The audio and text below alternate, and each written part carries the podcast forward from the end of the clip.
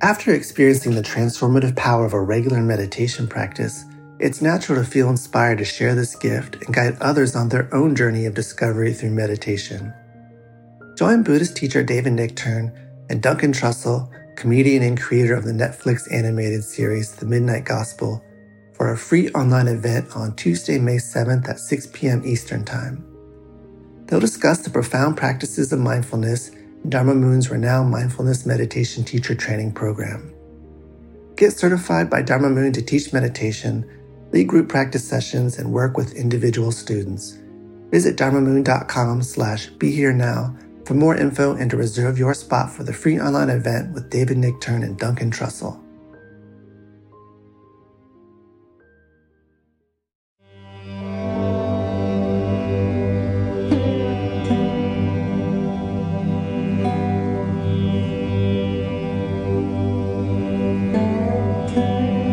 This podcast is brought to you by the Love Serve Remember Foundation and RamDass.org. Welcome to the Ram Dass Here and Now podcast, and I'm your host, Raghu Markus.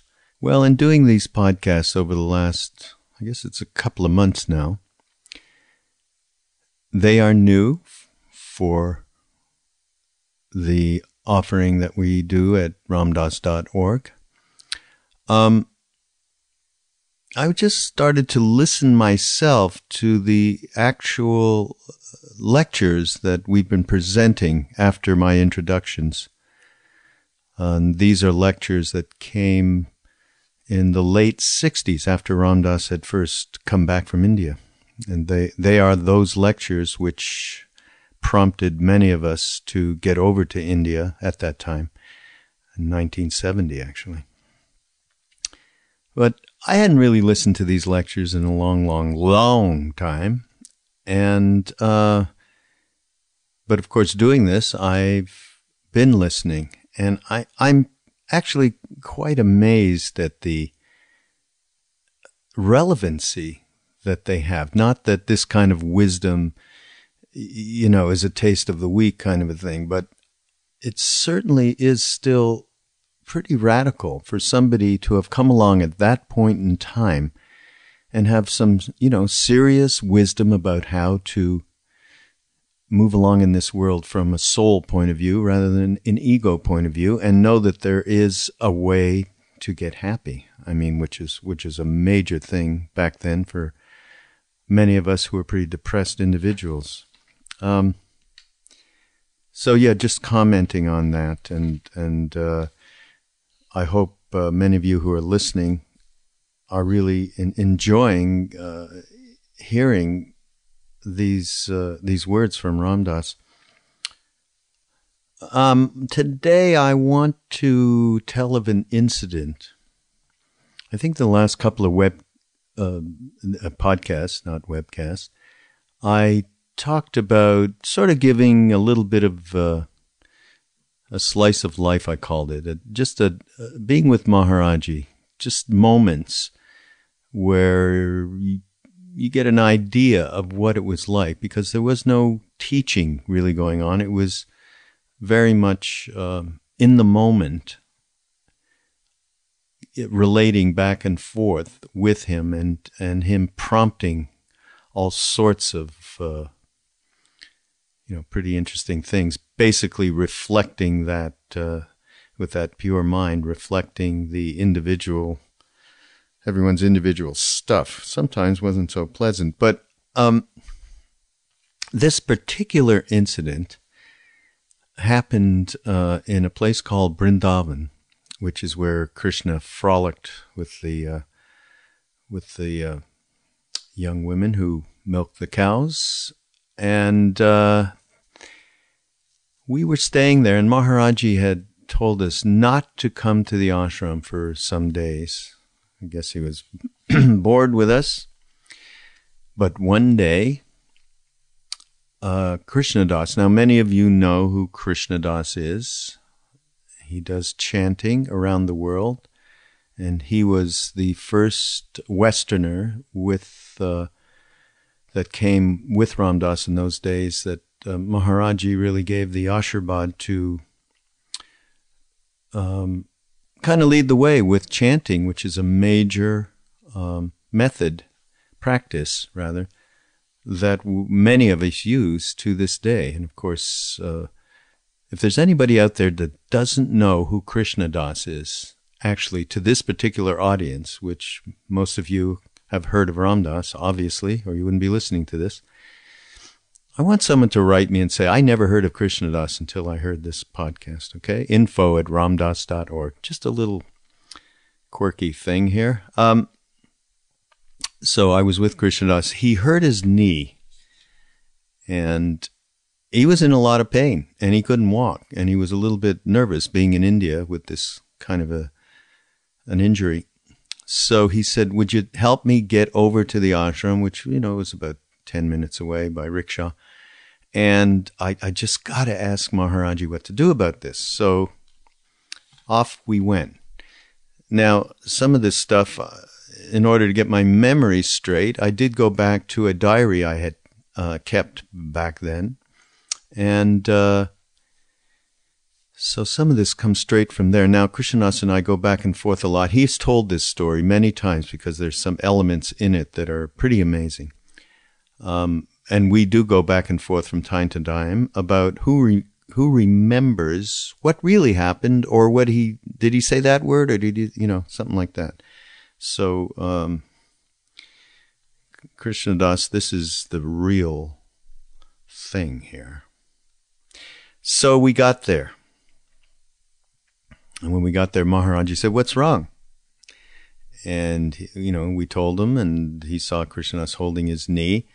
And then he sent out for some ointment, uh, something he called with the, the, the, guy with the mustache. I can't remember what the heck the name was, Krishna Das. Um, and then Maharaji, in one moment, this shows the complete gamut of the love and compassion of this being that nothing to do with powers or any of that stuff, just caring. And he turned to me and he, with a very upset look, and he went, "Kya ho gya? What happened?" He said, "Did any of the mothers come to help?" Meaning many of the Western women. And we said, "Yeah, a couple of them." And then he said to me, "Oh, you served him, you know, and he, you're good."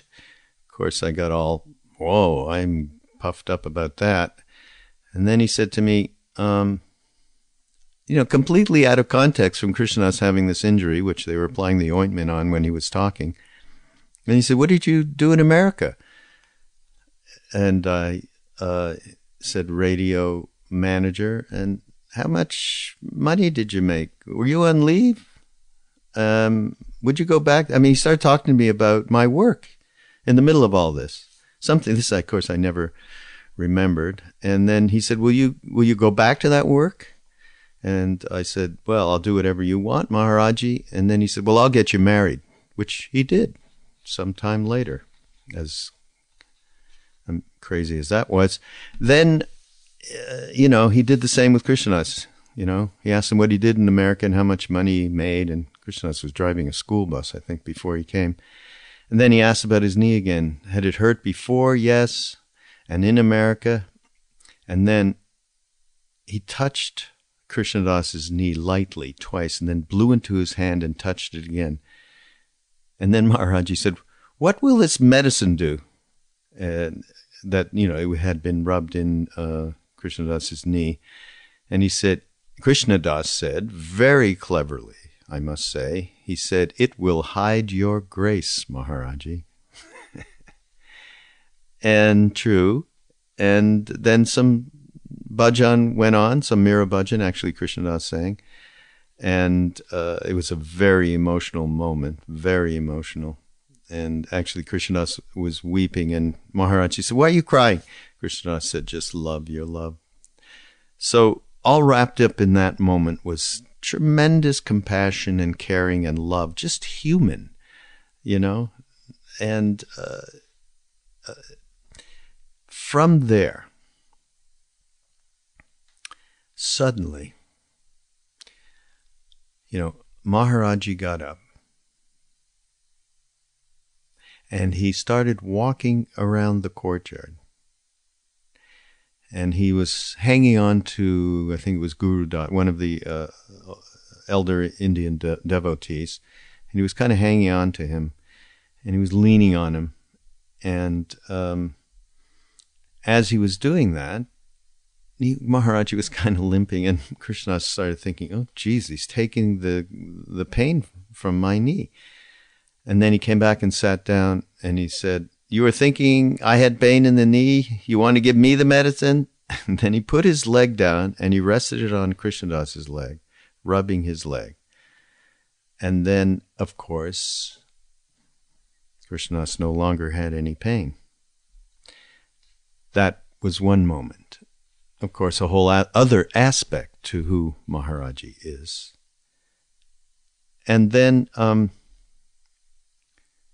the next thing that's this is the part of the story that Krishna Das tells quite a bit.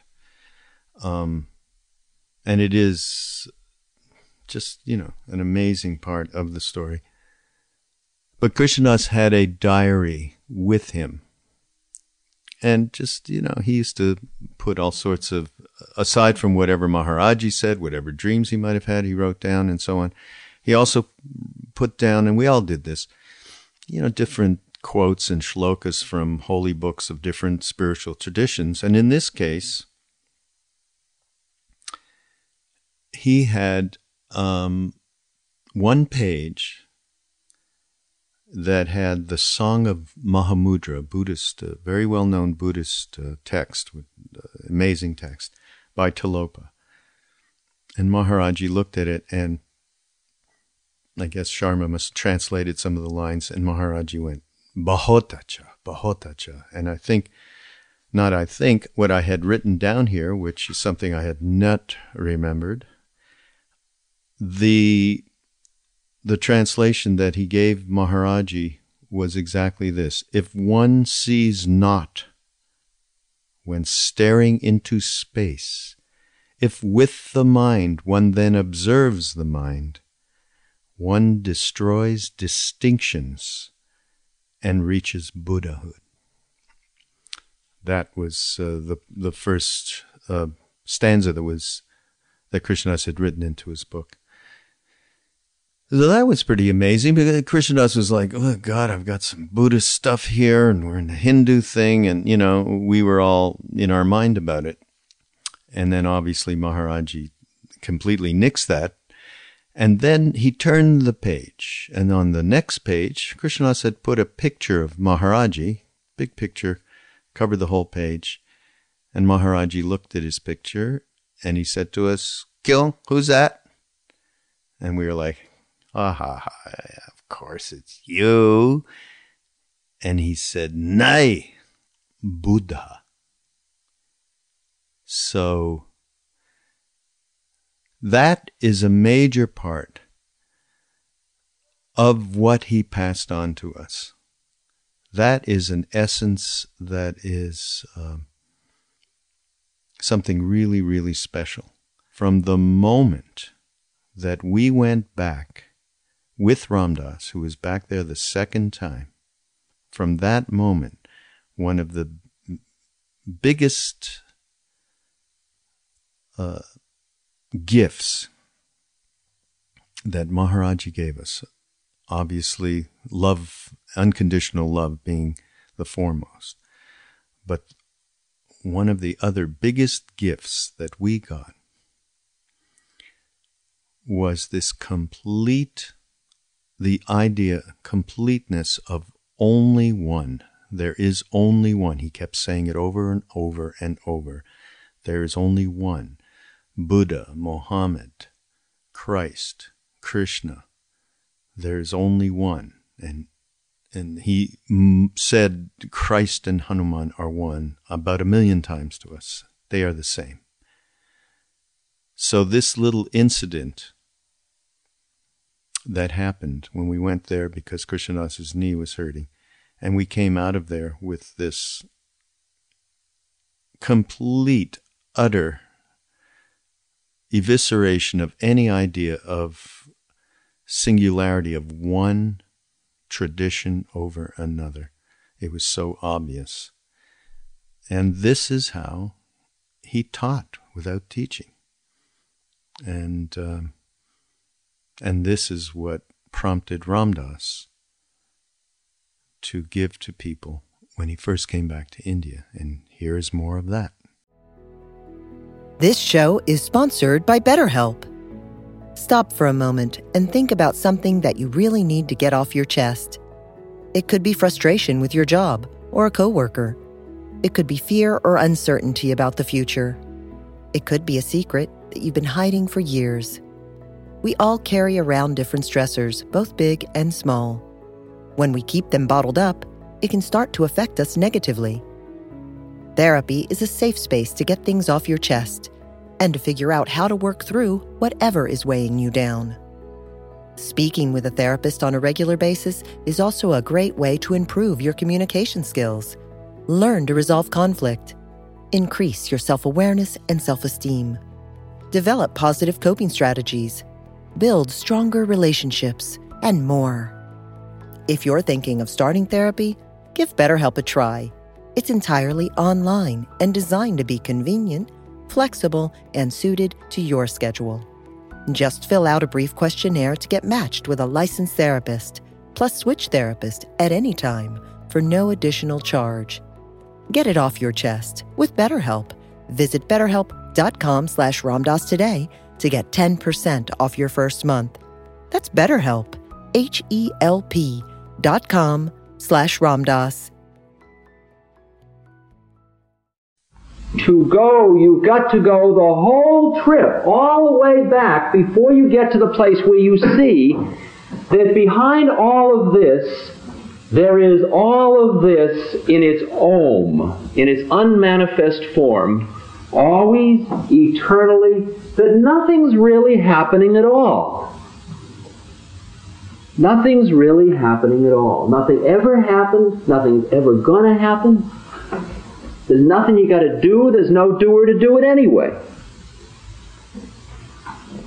It's the grand illusion and all of the groovy trips in astrology and the astral plane and occult powers and all the groovy trips of mind and all the groovy trips of God concepts and ideas and creations and all that. It's all stuff.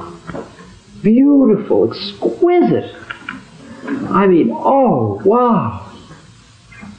Because at every level it's the same trip. It's the cell and the microcosm and the macrocosm and the macrocosm that's the macrocosm of that, including that microcosm. They're all the same, repeated over and over again. There are certain laws that you understand when you're in the Godhead. You see how the whole system works.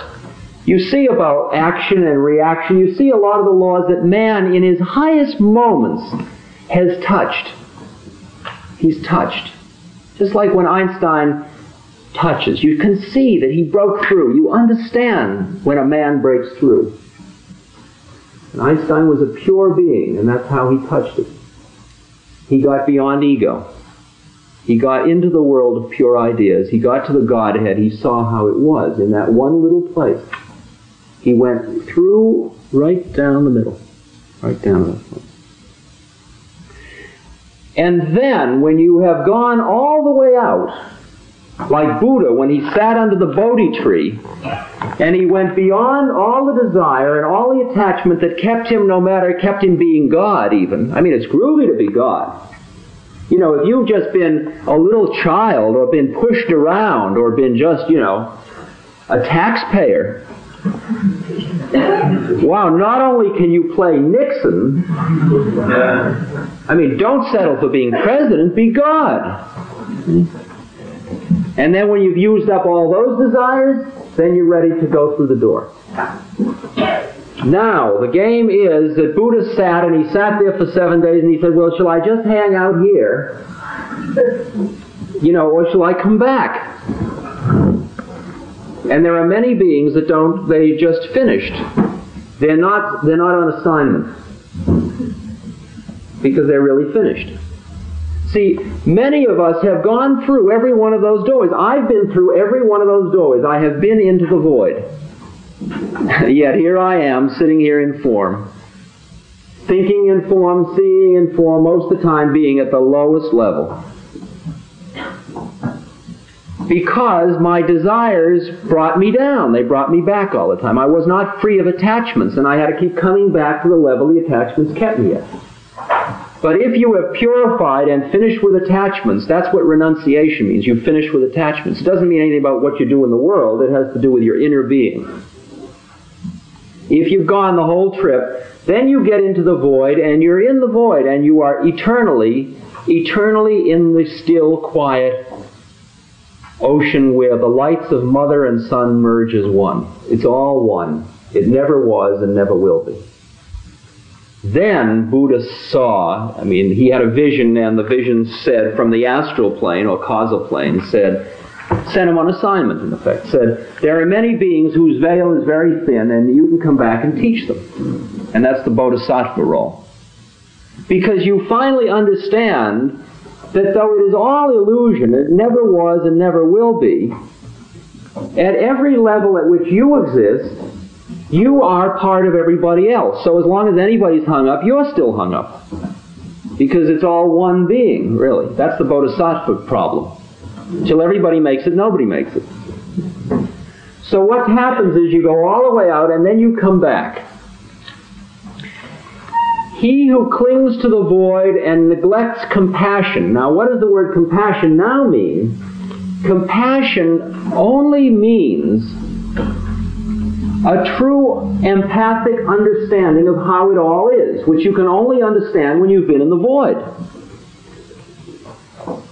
I mean, if somebody comes into me and they bring me their heavy burden of uh, their karmic trip, oh, I'm suffering so, and it's so rough, and I listen to it, and I love them, and I empathize with them, and I feel the sympathy, and at the same moment that I'm doing that, I realize that they don't exist, I don't exist, the problem doesn't exist, none of us ever were, nothing's happening, there's nobody doing anything to anybody. Right? That's compassion. And at the same moment, I'm there and saying, yeah, right, I dig how it is. Compassion is being conscious at all levels. That's what compassion is. Understanding how it all is everywhere, all the time. He who clings to the void and neglects compassion does not reach the highest stage. But he who practices only compassion does not gain release from the toils of existence. He, however, who is strong in practice of both remains neither in samskara, sanskara, samsara, nor in nirvana. He neither remains in the void nor in the world. The final place that the game leads to is where you live fully consciously in all of it which is in nothing. You are eternal. You have finished perishing. There's no fear of death because you see it's just a transformation in an illusion. And yet, seeing all that, you still chop wood and carry water. Do you understand that? You still do your thing. You flow in harmony with the universe.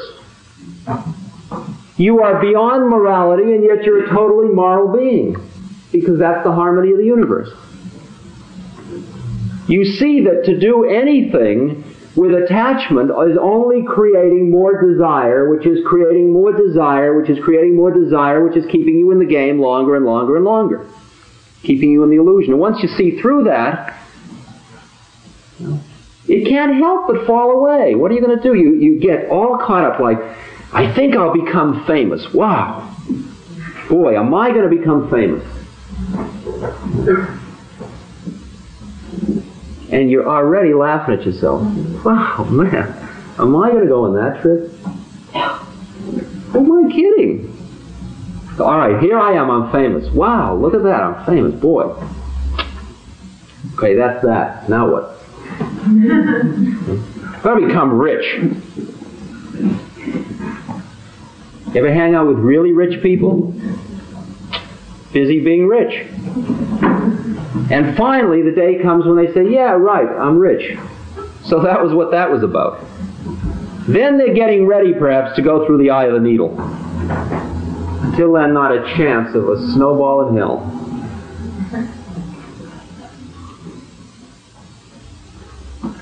That final place of pure idea is the place where yin and yang exist. It's the place where duality exists. The first place into form from the formless, you come into the place where there is energy, where there is form, and at that point there is polarization.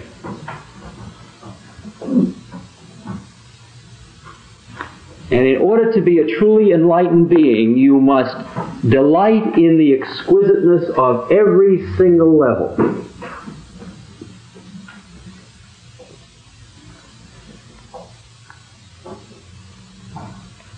You must take joy in your maleness or femaleness at the same moment as realizing you are both male and female and you were never either male nor female. That far up. That far up. And if you get attached to being unattached, too bad. You got a long way to go. I said before, you can't rip it off. It's like the snake's skin. It's got to fall away. It's got to fall away like the skin of a snake falling off. It's the only way it can happen. The only way it can happen. We can't rush it. I mean, I'm I, like I really understand how this all is, but you see, my intellect's way ahead of where I'm at. I mean, it's so poignant. it's so poignant. I mean, knowing all this, I should be an enlightened being. But there's still desires. And they get more and more subtle, and every time you finish with one, it just uncovers a new one. I mean, there are the gross desires I've got lusting for root beer and, you know, all of the things that still take me on my trip.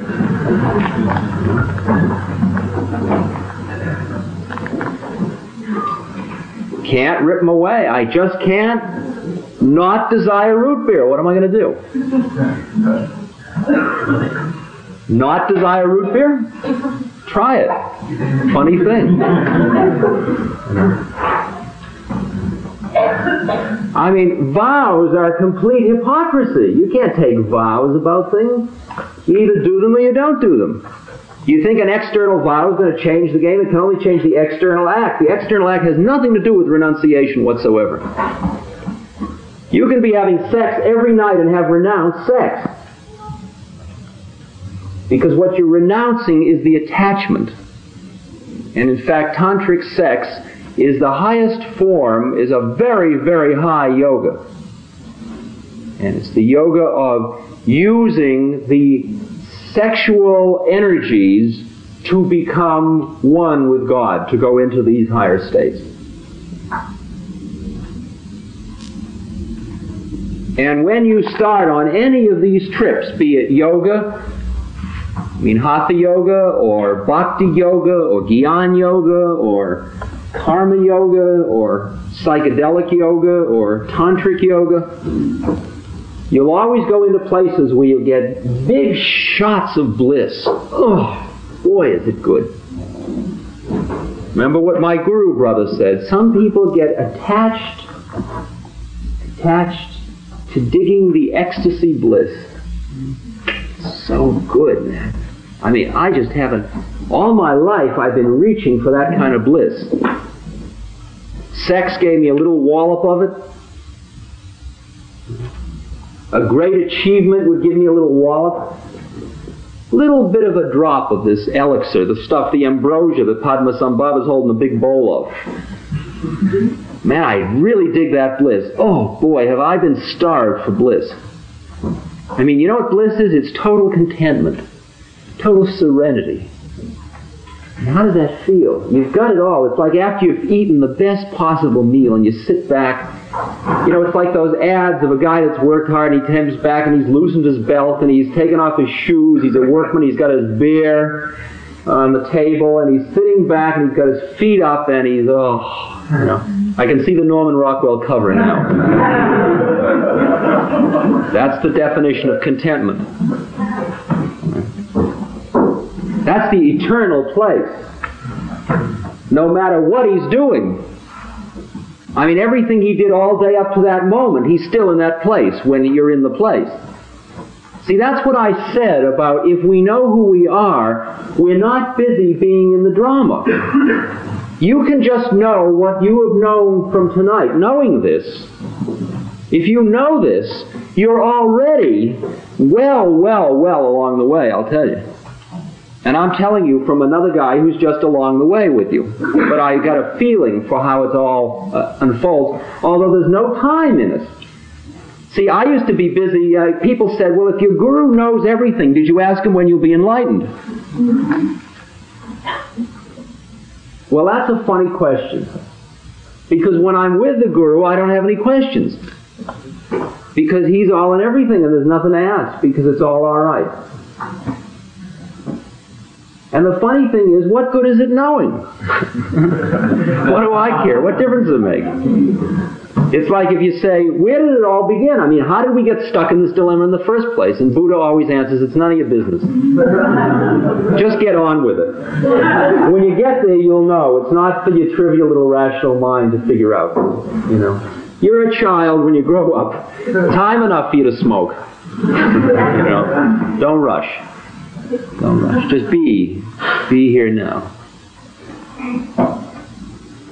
See, once the seed is planted, then it becomes like what's called the witness inside of you. It's a place inside of you where you see your whole drama unfolding. You see how important you're making it all. How caught, how deep, how significant, how profound. All the euphemisms you've got for making it important. Now, this doesn't mean you trivialize life. It doesn't mean you care any less for its divinity, or its sacredness, or its beauty, or its purity.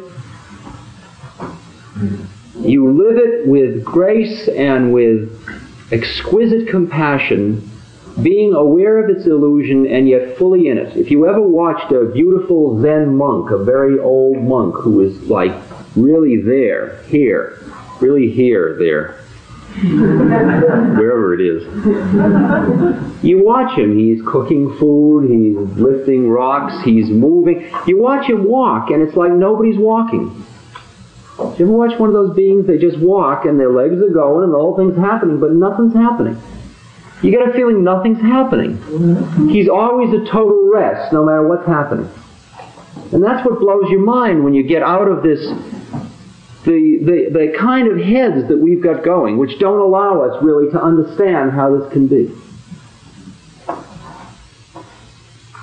You live out your karma. You live out your karma.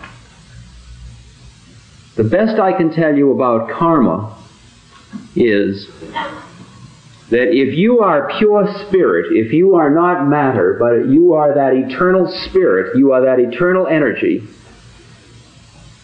you are going through a sequence, a series of illusions, if you will, that are training you to finish with illusion. And when you have finished going through all of the carnival sideshows, you begin to see that in fact the snake was only a rope. And these are a series of experiences designed, designed. Your life, including, including your heredity, your environment, every experience you've had, every experience you're going to have, your death, the whole trip is one karmic package. And it is programmed, completely programmed, and you are going through it now. And if you understand what I just said, you then are in the position of the witness who watches your own karma happen, and that is your karma too. You got it? There's no level. There's no way out of karma. You got to understand. There's no way out. No way out. Except full enlightenment. When you're fully enlightened, you're done with your karma. Fully. Not for a second. Not for a second. Fully. Finish with the trip. Fully enlightened.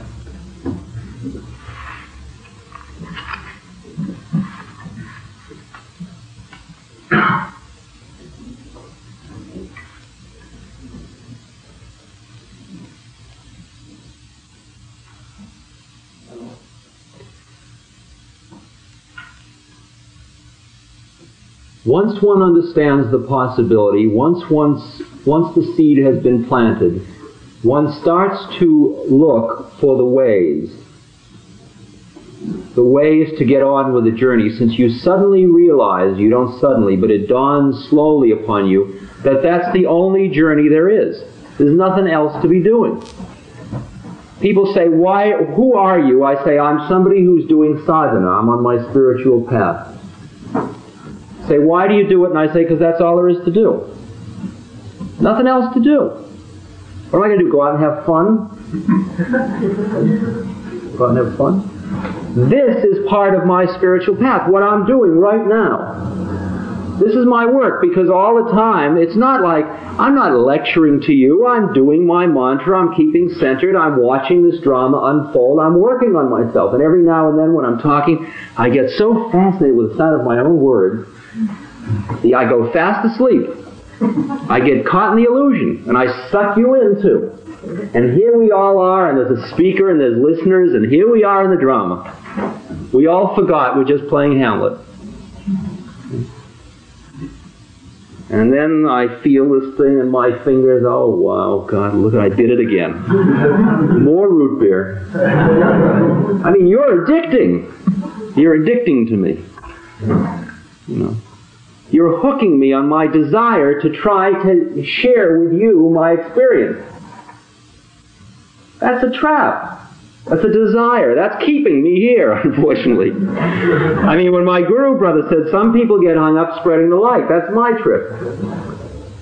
I mean, I can't not do this. This is my thing because this is my karmic package. All I can do is watch it with absolute horror. horror the terrible beauty of nature, we say to one another in the Himalayas. the, the terrible beauty of nature.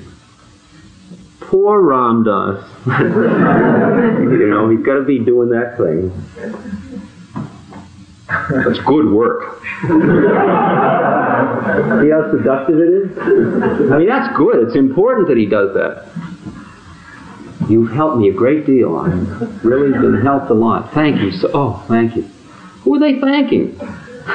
Who are you thanking? There's no me. Thank you. Great. Here we are. Should we play thank you? Thank you. Thank you, thank you. There's no thank you. It's just happening. I don't care. I don't really care. Who I am, it all happened already. Your whole karmic trip's already programmed. I'm just a part of it.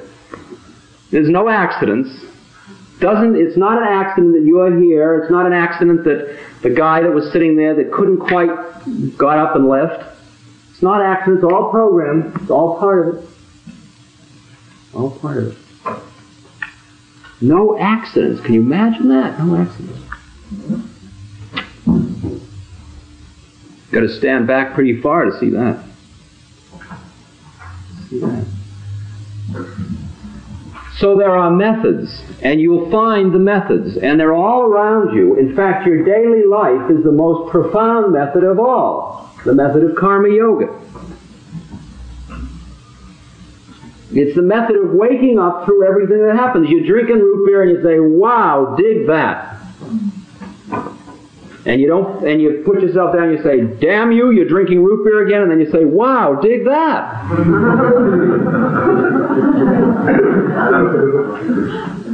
You dig the, the judge. Oh boy have we got judges. Oh here comes the judge. Boy he's been around and is he's not just coming he's coming and going. He's got a super ego it's called.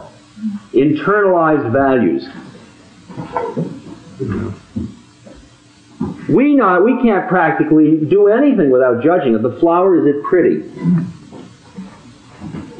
Is it pretty?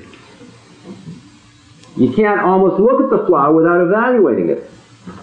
It's very hard for you to sit here and just be here, let all this stuff happen without judging. Is it good? Is it right? Is it wrong? Will it help me? That's the trap. That's part of the trap. And so what gets really exquisite is not when you dig root beer, but when you start to watch your own thoughts. When you realize that thoughts are like birds flying across the blue sky. And when you realize that when you're finally along in the journey, you'll notice that your mind is completely empty. You are mindlessly doing what you're doing. Just become a vegetable. Mindlessly floating along. It's all happening. It's all happening. Oh, wow. No doer. It's just happening. No doer. No doer. Buddha says as long as there is a doer, you are still stuck on the wheel of births and deaths. No doer. No doer at all. It's all happening. This is just happening. We are all witnesses to this happening. Life is a happening. Monstrous happening.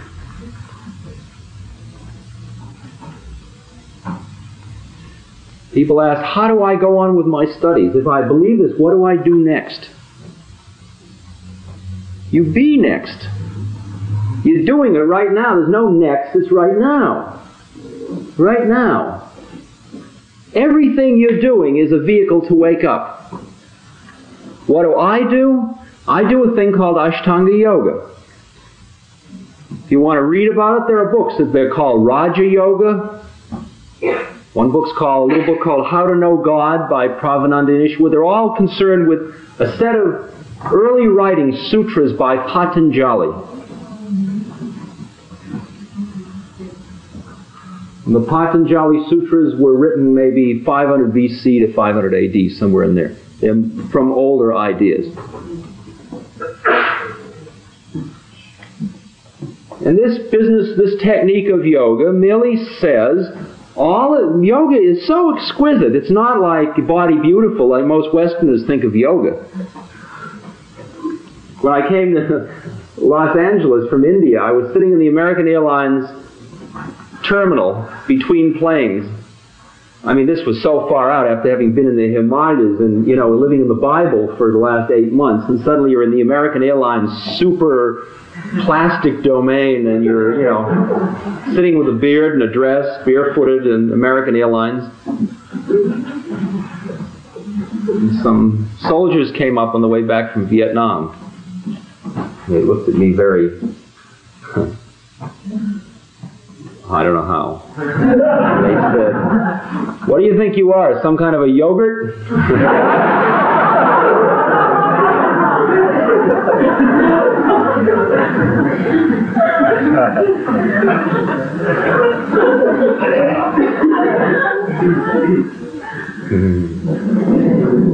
Out of the mouths of babes. So profound.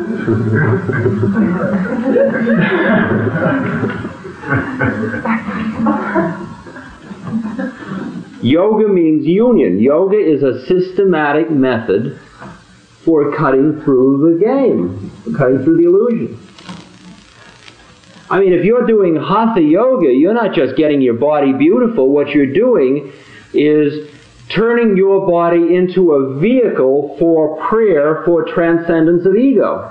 Every asana is a perfect mudra, is a perfect statement of form, just like a beautiful work of art. And you put your body in that place and you center and you go outside of your ego and the body becomes a statement of a higher thing. That's what Hatha Yoga is at its highest. Hatha means the conjunction of the moon and the sun. Very high form of yoga. Bhakti yoga, the yoga of love and of worship. Boy, if there's any yoga that is groovy for we heavy minds, it's Bhakti yoga. Bhakti yoga is the way in the Kali Yuga, Allen Ginsberg chants. And he's right, man. It's absolutely true. Love is such a powerful technique to get high, you can't believe it. Not interpersonal love. Not the love of Sadie and Frank. Not yin and yang love. Not lust. Not subject object love, not I love her or him or it, but we are love. Be love. It's very simple. Just be love. See? Love equals energy equals consciousness. Remember that? Be love. simple enough. Try it. Very far out. No attachment. You don't need anything. You don't need anybody to love you. You are love. Everybody around you feels your warmth, your light, your love, because you're just being love, man. You just turn into liquid love. Because everybody you look at is that same place. I mean, if I dig that it's all illusion, you're in the illusion as much as me. When I look at you, do I see your illusion? No, I look right through the illusion. I see the love. I see the light. You are love too. So I look at love like, here we are, we're love. So it's no come on. I'm not saying, come on and love me, baby. Do you love me enough? I'll love you if you love me. None of that. That isn't the level of love. It's the sea of love. It's the be of love. The be of love. It's the be in. Being. Being here. Human being. You man be in here and now. You man be in. Bhakti Yoga, Gyan Yoga, the yoga of meditation, the beautiful yoga of the mind going beyond the mind. You calm the mind down and down and down until you bring it down to one pointedness. Then, like a laser beam, you turn it in on itself and you burn right through the middle. And you go behind the thought of I, go behind the mind.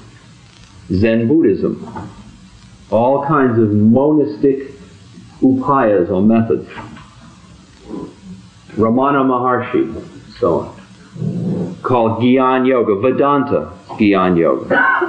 Gyan Yoga. I mean, New York City is absolutely crawling with opportunities. You know, they're weird little places, and a lot of them aren't pure enough. And it's up to you to be in it and see what you can get from it and be with it and be open to it. And if you don't feel the vibes are good, be compassionate. You don't have to sit and evaluate. You'll just hear what you can hear. You'll get the message you can get a message from. I mean, I can go to the Baptist or Methodist church up in New Hampshire and I can get a great message, although they don't even know they're sending it anymore. This podcast has been brought to you by the Love Serve Remember Foundation and RamDass.org. We appreciate all the support for the foundation and for Ram Dass's work, and we hope that you will continue that support. You can go to ramdass.org and click on the Donate Now button and follow the prompts. Thank you.